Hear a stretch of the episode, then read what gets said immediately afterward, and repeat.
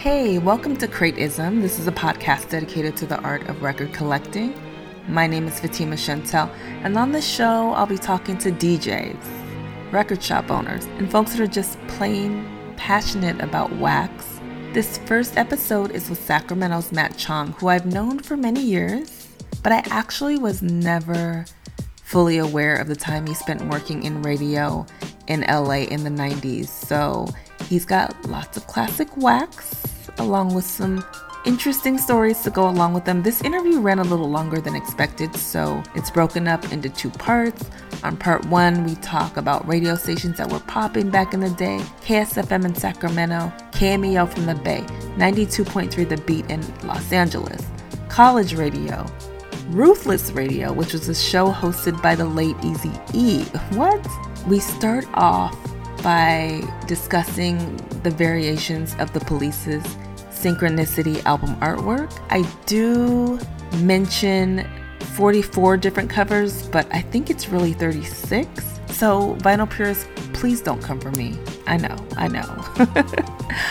and um, also, just a heads up for those who are sensitive to sound, like myself, throughout this episode, we're really actually digging through his records, so you may hear some rustling and some unwrapping of plastic and things of that nature in the background. Also, I realized about six or seven minutes in that an hour or two just isn't enough time because there were so many dope records, and uh, we're definitely gonna have to do a second interview together. Anyway, I really hope that you enjoy this episode and this new podcast. Don't forget to rate and subscribe on Apple Podcasts. Okay, here we go. Welcome to the very first episode of Crateism. My name is Fatima Chantel, and my very first guest is Matt Chong. What's up, Matt? Hey, hey.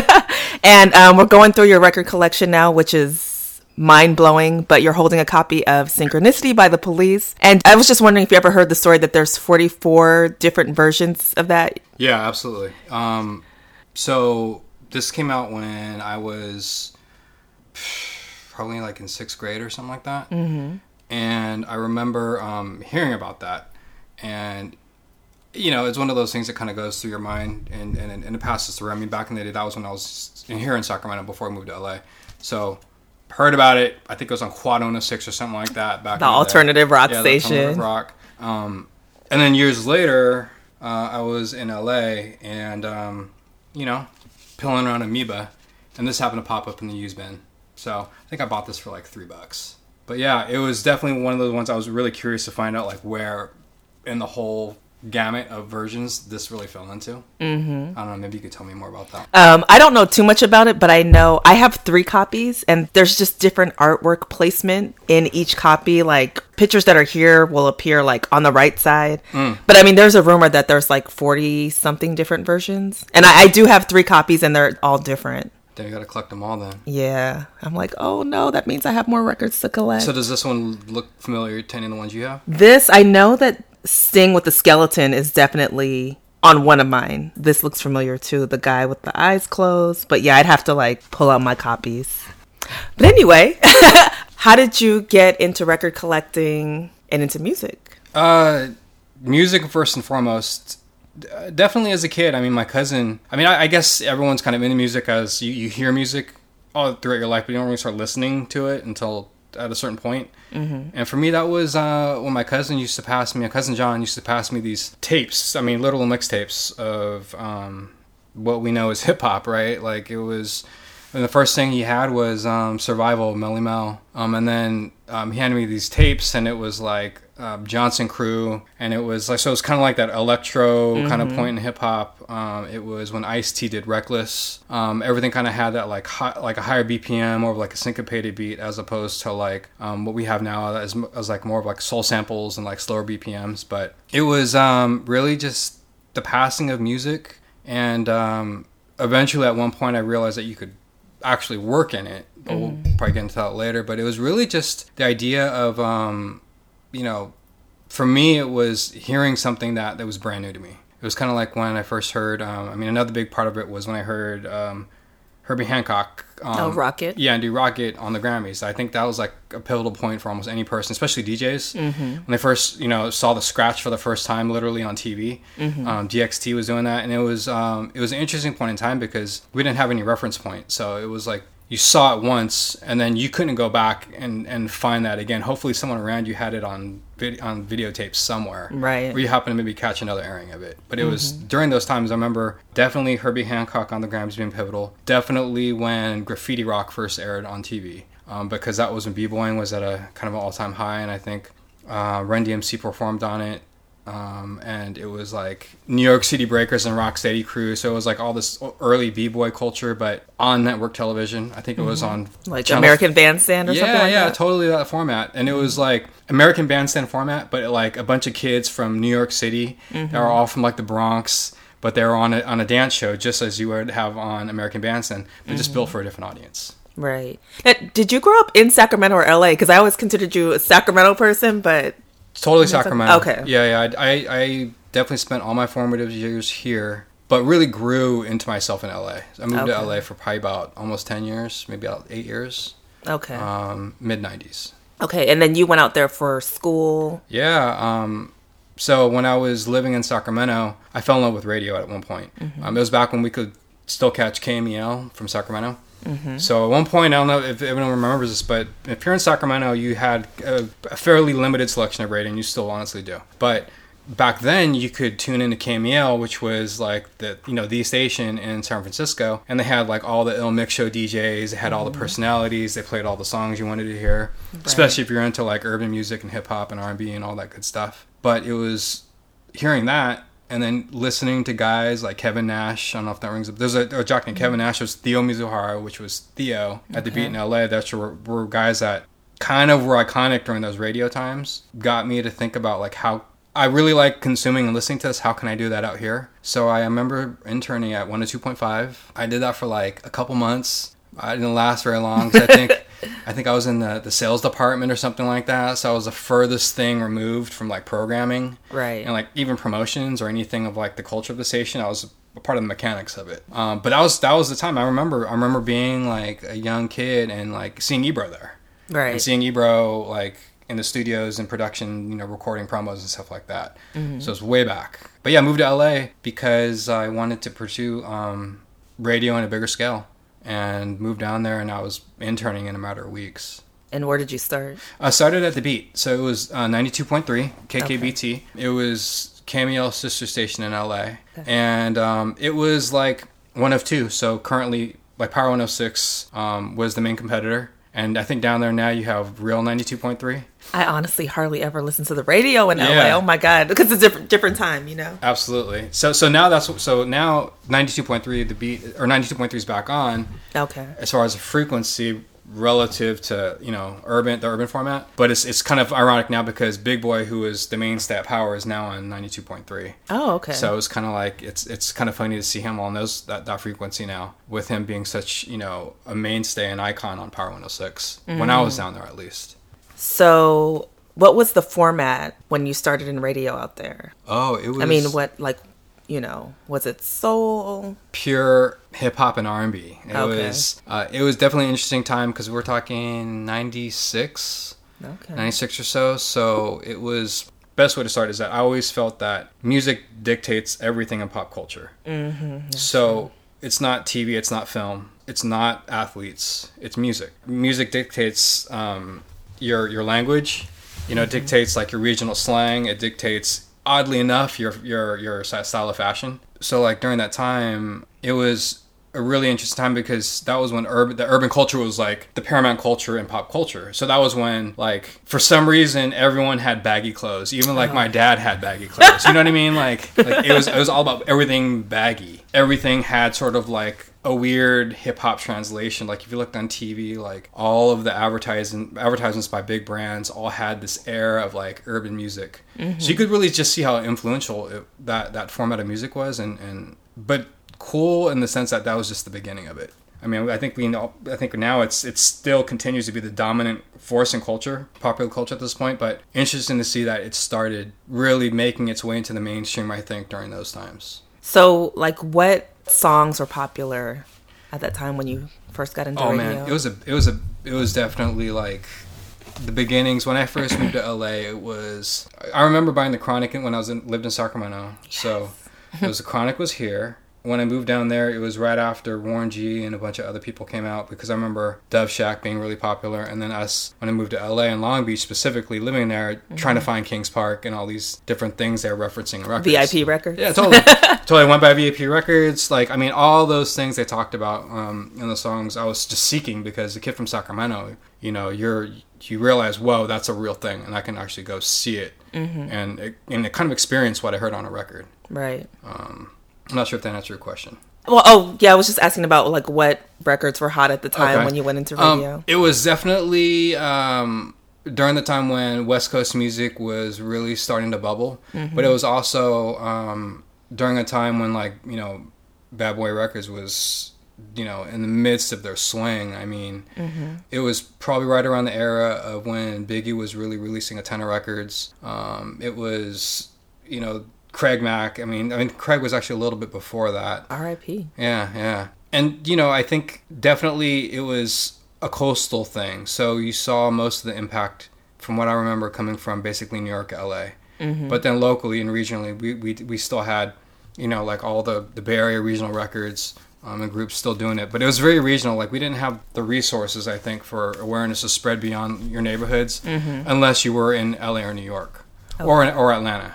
So in that period in the mid '90s, Bay Area stuff like Souls of Mischief and stuff, was it pretty big out there, or You know, it, it was, but I feel like um, Souls and like Hiero, the, the the whole collective was was really more amongst like the heads. Mm-hmm. It was all real real hip hop heads, but definitely, um, I feel like definitely it wasn't considered like a novelty. It was not still considered underground quite yet. I, I believe that during that time there really wasn't an underground. It was really just hip hop, and I feel like hip hop really didn't take its underground approach, at least for me personally, until maybe like I don't know, maybe like 97, 98. Because I was also, as I grew, an understanding of it. Because I think coming from Sacramento, I knew about everything I read about and everything I saw on TV. And then you go down there and you start to see it in a more visceral fashion.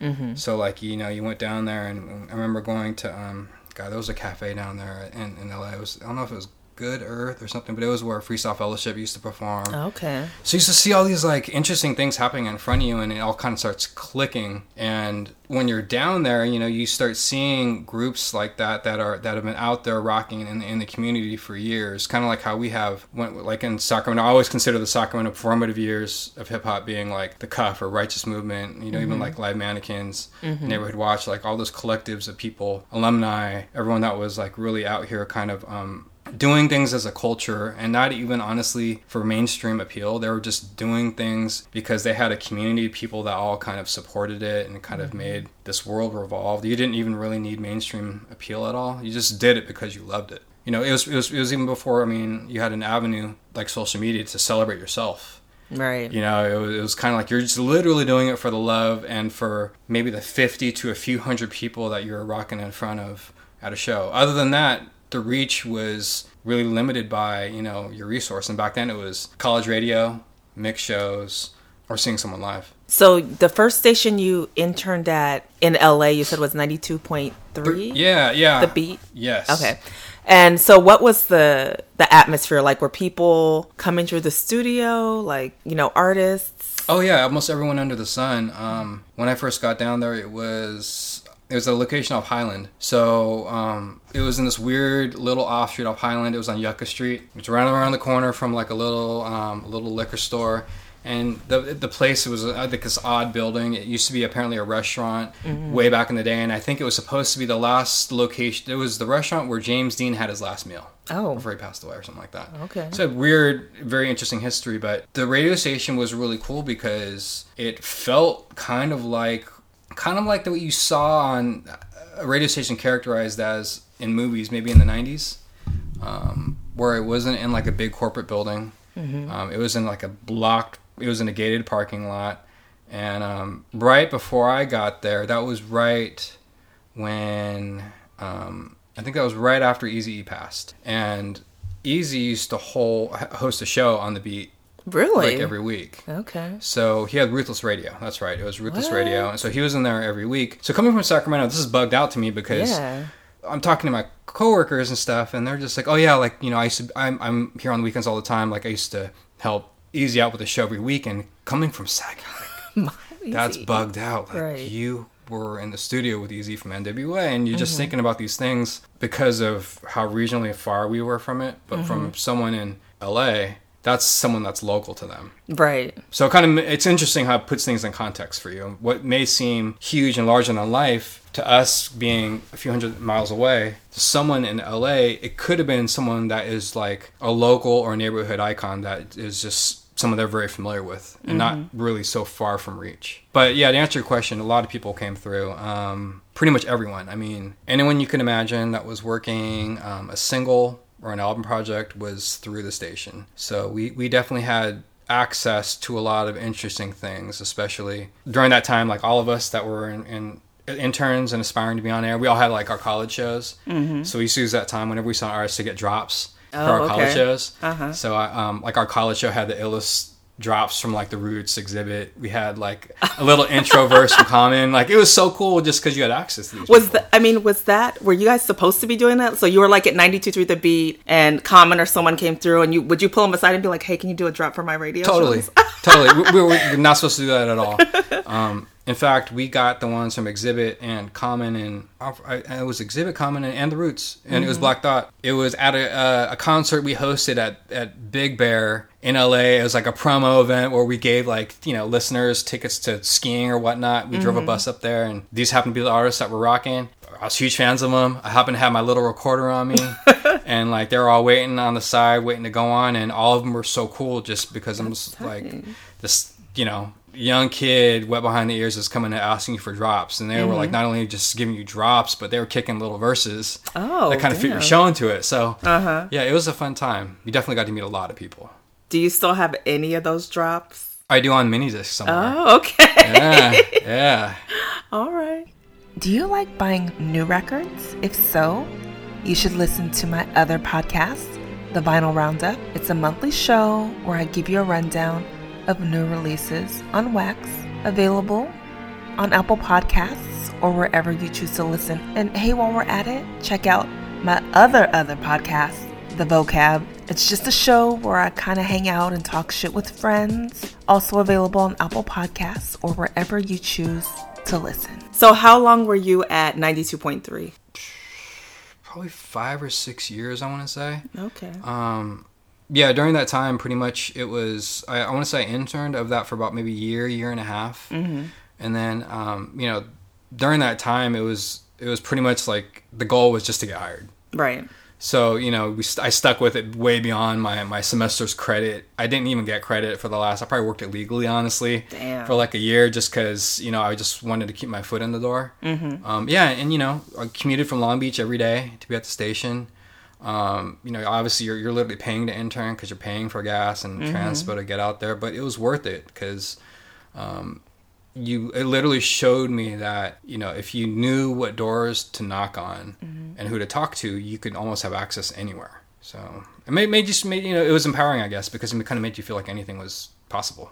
Is that where you got a lot of these records? I mean, is it mainly from 92.3 or you've, you know, other radio stations? I would say see, actually a lot after. Um, I would say definitely some because when, I- when I was at the radio station, I was in, in the I started on the street team, so we were Okay. basically at events doing you know event activations and on the streets, you know doing call-ins and stuff like that. So we had access to promo stuff. I would say a little bit of it. I'd say the a lot of this you'll see like a lot of Def Jam product in here is because um, that's where I interned for a couple years and I assisted like in their mix show department with Leilani, woman in Leilani Shoe, and also Martha Reynolds. And on the, in the West Coast offices, they were located right on top of the Hustler Hustler store, Oh, good. right on Sunset. Um, super interesting time too because that was definitely during like I mean you saw we just saw a ton of big records come out. So being an intern there and my, you know, literally the, the, the people I was assisting were the ones that were um, calling on mix show DJs to get radio spins. So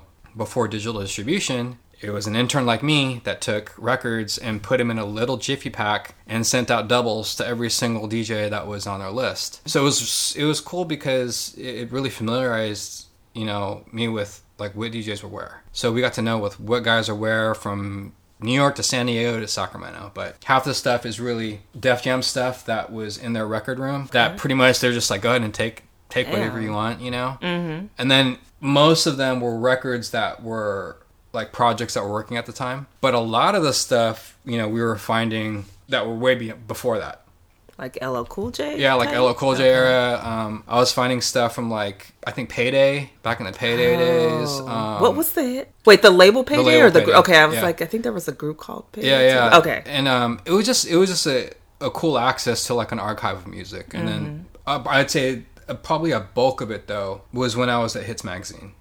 Okay. And, and Hits is um an interesting one because Hits was like the one of three major trade pubs in the record business at the time. It's kind of like documented like the the, the happenings between radio and records. So if there was like um, new projects coming out or interesting trends happening in sales or artists, the magazine would report on it. Or and then same thing went for records. Like I mean radio. So if people were getting hired and fired and moved around, developments, radio stations changing, uh, the magazine covered it. But it also served as a promotional arm because it utilized its contacts within record, the radio business to drive airplay for records that basically the magazine was paid to, to market. So it was during this time when like pretty much every single label was would basically send us product because we were very fortunate to get on to the DJ lists. So pretty much, um, you know, every label had a couple different mailing lists. Some were like club and street DJ, DJs, and a lot of them were mix show DJs. So we happened to just get on them, and it was literally every day. You know, someone would walk up to you with like this big old crate of like stuff for delivery, and you know, you'd spend like an hour just going through packages over packages and packages, and a lot of it was garbage. But what I kept, what you're seeing here, is probably about a fourth of what I kept okay. over the past 20 years. So when you're, you know, working at Hits or at a radio station or Def Jam, who are you mailing the records out to? Other radio stations? Totally. Um, Okay. It was other radio stations. We always had this list. So when I first started at Hits, it was really in, in the, the urban department and this under Gary Jackson, and he was uh, um, mainly focusing on like um, the urban format radio stations, um, urban adult contemporaries or urban AC. So back then it was a lot of like um, a lot of R and B, a lot of soul records. And when I came in, it was funny because I I, I kind of brought this hip hop thing just because I was that's what I was really into. Mm-hmm. So I started to like he allowed me to review a record every every um, month after a while. Mm-hmm. So I used to write these reviews, and eventually I started reviewing like Slum Village and like you know all these, and then all these guys that were kind of touching on hip hop, but don't but their projects really weren't like Karriem Riggins uh-huh. and stuff like that. So that was a start, and then eventually I moved into the rap and mix show department, and my immediate boss was um, Nasty Nes, Nes Rodriguez, who is Sir Mix-a-Lot's original DJ. Okay.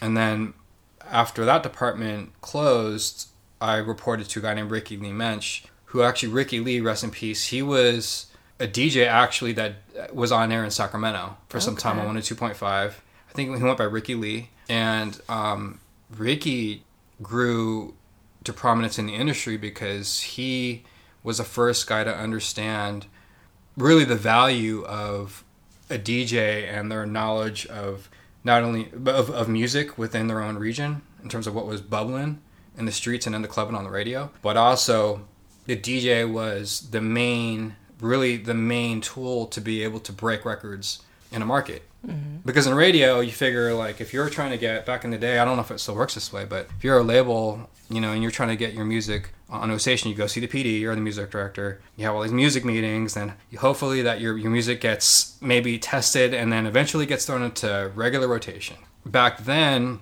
you had all this regular rotation stuff, but then also on the side, if you're an urban station, you had mix show DJs. So now, so now you had this these other guys that were honestly had a better ear because don't get me wrong, there were a ton of I think PDs that were so in tune with what was happening on the streets, but you had these mix show DJs that were really in it because these guys are, are rocking clubs, they're rocking events, their ears are to the streets, they're hearing stuff before anyone else does. So um, he was the first guy to really mobilize DJs on a national level and get people to jump on these conference calls. And it was these conference calls that were were, were pretty cool because um, when I first got on them, they would basically be like 100 DJs on a party line and they would run roll call, but it was like people I'd read about. Like it was Flex, it was like all the Hot 97 guys, Enuff, you know, it was like Clue, and then it was, but it was, and it was like guys from our region. It was like the Rick Lees in, in, in San Francisco, you know, um, Jose Melendez. I remember like DJ Tosh from Sacramento being on it. So it was like this whole collective of DJs that were there. And through them, I feel like that's that's where at least I got most of the records from. Okay. was because it was it was the con- it was being able to be in those departments and then finally getting on these DJ lists mm-hmm. and then always knowing that you got everything that came out from a label. And like that was the coolest thing back then. Because I mean in the music business don't get it twisted. Like you didn't make a lot of money mm-hmm. unless you were literally like you know usually a decision maker. But I always kind of joked around like you're either making eight dollars an hour or you're making eighty grand a month Damn. usually you know what i mean and, and and unfortunately for me i was at the lower end of that food chain so for me the payment was music Right. and this is what i basically held on to So um, I know there's a lot of stories behind all these records. We were talking about Tim Dog earlier, Buck Compton. I think that was his only hit. I remember he had another song, "Step to Me," yes but other than that, is there a story behind this album at all, or just memories? you know it, it was honestly um, a pretty interesting record because if i remember correctly yes i see this on the box The box, the video jukebox. Yeah, yeah. So I used to sit on a box, and it was before I even knew what. It was before I really even understood like the regionality within hip hop. Like, like I knew that it had a kind of a different sound, but for me, hip hop was always like a New York thing. Mm-hmm. So when I saw this and I saw the video, I was, it definitely caught my attention for sure. And um, I mean, it was definitely just this is something I think I bought. I think I bought used somewhere just because I knew like at one point I had to have it, and when it materialized in front of me, I just, I just picked it up. You weren't bothered at all that he was dissing California. Oh no, not at all, not at all. You know, you know. I mean, um, I think that was definitely during a time when like there wasn't really any divide between the regions at all. Mm-hmm. I think I think hip hop at that point was just such a thing that was like I think all of us that were into it were just so happy that it was there, mm-hmm. you know, and that like we actually had access to it now. I mean, coming from when you only had access, like literally my first recordings of, of hip hop music came from recording it off of a TV, mm-hmm. like like sitting a boombox in front of it and trying to record it. Right. So just being able to have access to this stuff, I thought was always just really, I don't know, r- really, really something that we should not take for granted. So that's why I always, whenever I found stuff, I just bought it Mm-hmm. because I knew at one point I'm gonna regret it if I didn't. Do you remember where you bought it? Like what the hot stores were? Did Oh, you buy it in LA or? This, um, I definitely bought it in LA. I think this I ended up buying at Amoeba, but Okay. um, for me, the hot store was Fat Beats. Oh, okay, yeah. It was, it was Fat Beats, straight up. Back when I know their last location was on Melrose. I want to say their location that I first visited was on Western, um, and that was really cool because at that time that was like when I was doing college radio, and you know when you're in college radio, you're kind of like it's all about the underground, man. It's all about the underground, you know. You're Like fuck the mainstream. So I was all about all this indie hip hop that I heard that just sounded different than like this really highly produced stuff that we're seeing. Because this was also during the time when like you know Bad Boy was out. You had um, I mean, definitely like records like The Chronic that were already setting like a high standard for Sonics. Mm-hmm. So you had a high production value. And then you had this other side of hip hop that reminded you of like what you first, like what I first felt when I heard like 36 Chambers. So something that was like raw, kind of dirty, like dirty drums and kind of mm-hmm. sounded really dark. To me, that was kind of like that underground sound I fell in love with. And, and it was Fat Beats. Fat Beats is where it was at. Like you go get Fat Beats and you could look at the wall and back then if it was indie honestly i would say 70, 70% of the time it was probably something that was pretty good Right. because i feel like back then if you had the resource to go out there and record and have your shit pressed and then distributed i mean you probably had something that was really worth sharing i feel like now don't get me wrong there's a lot of great stuff but i feel like the access to sometimes distributing music has really clogged the space with too much music but that's a whole other conversation but um during this time was dope because you could go to Fat Beats and you would see um, working there. Working there. Yeah, working there. Okay. You'd see Babu working there. oh, okay. So it was just, I mean, again, geeked out. Mm-hmm. I'll go there, you know, and just see these people that I would I would idolize, mm-hmm. you know, and then and then you get you get to know them, and, and, and you're just like, wow, like these guys are just everyday dudes, Right. everyday dudes, but that have been fixtures locally for so long that people that were in the scene in LA. Like, yeah, that's just Babs, so that's just Rhett. Damn, I never got to go there. Yeah, great store, great Yeah. store, and it's super small. Definitely something that I wish. I feel like now they could probably make a comeback.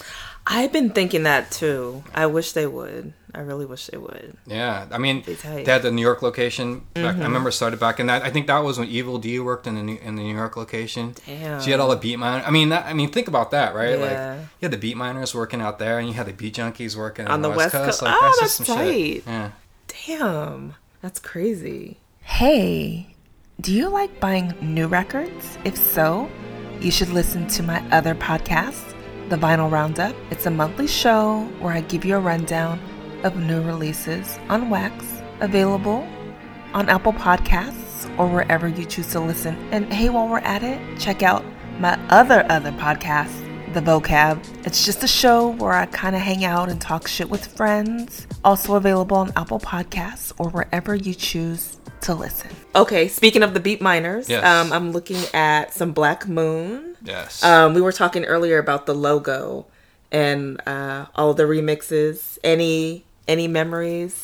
You know, um, the horns, literally like the horns. I mean, when any of these records came in, I feel like, um, like I got you open. Um, you know, these all just kind of, for me, represented an era of New York hip hop that was really about that groove that I think a lot of artists still to this day really can't match Right. because I feel like back then it was kind of like what you had with, um, like they say, Rakim established his rhyme patterns because he used to listen to jazz musicians and he would try to emulate like their phrasing with his voice. Mm. So I feel like this era was kind of like that era of guys like being able to create like have this cadence that had this swing to it that was obvious. I mean, they're obviously doing on a drum machine, but it felt like it was organic, like it was coming off a drum, like a drum set, mm-hmm. because it just I don't know, it had more of like an organic feel to it. It didn't feel so mechanical. But yeah, I, I mean anything like OG Duck Down, you know, old school Nervous Records. I mean, I love all this stuff. I, I think I have Mad Lion around here somewhere too. Oh yeah, take it easy. yes, Nervous did house too, right? yeah, I think so. Okay, I never. I don't know. I was never a really big house person, so I never really got You know, into that stuff. That was that was a uh, interesting thing too, like to think about because I think house music. Um, I'm pretty detached from it too. Honestly, it's only been until recently like I've started to really like open my mind to it. But you see so many parallels within like house music and hip hop, and I mean you look at like Roots in Chicago, and you look at like a lot of producers. I guess uh, back in the day, a lot of early producers. You know, maybe that's why there was a connection between electro hip hop and hip hop because if you listen to that that cadence, it all mm-hmm. kind of has like a similar kind of pace to house. Right. And even like I think No ID said in a couple of interviews how he's like if I wasn't doing these records, I he was like the only thing I want I want to make is house music. Really Yeah, yeah. interesting. So I think there's a connection. there. I just haven't figured it out. Yeah, I know. I've been trying to get more into it now, just for historical reasons. Mm-hmm. But yeah, I'm still working on it. There's some funky stuff. I think I think a lot of it is just really appealing because you can feel kind of like whether it's ties to like Afro-Cuban music, right? You know what I mean? It has like that that kind of like two four beat. It's not like a four four. It feels like a it's, it's like a one two one two. right. and then usually it has like musical components that are kind of jazzy um, and, and phrasing that is more akin to soul music than Right. like looping patterns you actually have melodic lines in a lot of house music and, I, and that's probably why it appeals to me Yeah. I feel like in the 90s there was some really good crossover house music, like Deee-Lite and stuff. Like that kind of stuff I did get into, but Mm. yeah um yeah, I don't know. and all hip hop roots remember Deli- remember remember the, what was the DJ's name about- Oh, uh shoot, I can't remember. the It'll Japanese come to right me later. The Japanese but I remember it had like the little scratch Yeah, that's right. That's right. Oh, I can't remember his name. It's gonna it's gonna come to me later, but yeah, that stuff was good. yeah really good Um, Biz Markie, Just a Friend, which is a classic oh yeah sing along on Cold Chillin' Records. Mm-hmm. Any memories? I feel like DJs still play this song. Like every generation knows this song. anthem Yeah. total anthem. I feel like to me it's this song. For some reason this song and Akinyele put it in your mouth. Oh yeah. For some reason it's kind of like the it has a similar vibe to me just because it's the same thing where you can like you're saying like if you're DJing you can you can you can cut it and then everyone knows the chorus. Uh-huh. Right. Just like put it in your mouth. I feel like I always hear it like in the same context. okay. You were just talking about the Stevie Wonder compilation earlier. It's a four LP set. Um, Yeah. pretty much every era of Stevie Wonder. Yes, Do you own any other Stevie Wonder on wax? I do. Okay. Um, quite a bit of it. yeah. and it's Do- like what era of Stevie Wonder? You know, all over, honestly. Um, I definitely got into his music, I would say, definitely as a kid, but I really didn't. It was kind of like as a kid because you hear it everywhere. Mm-hmm.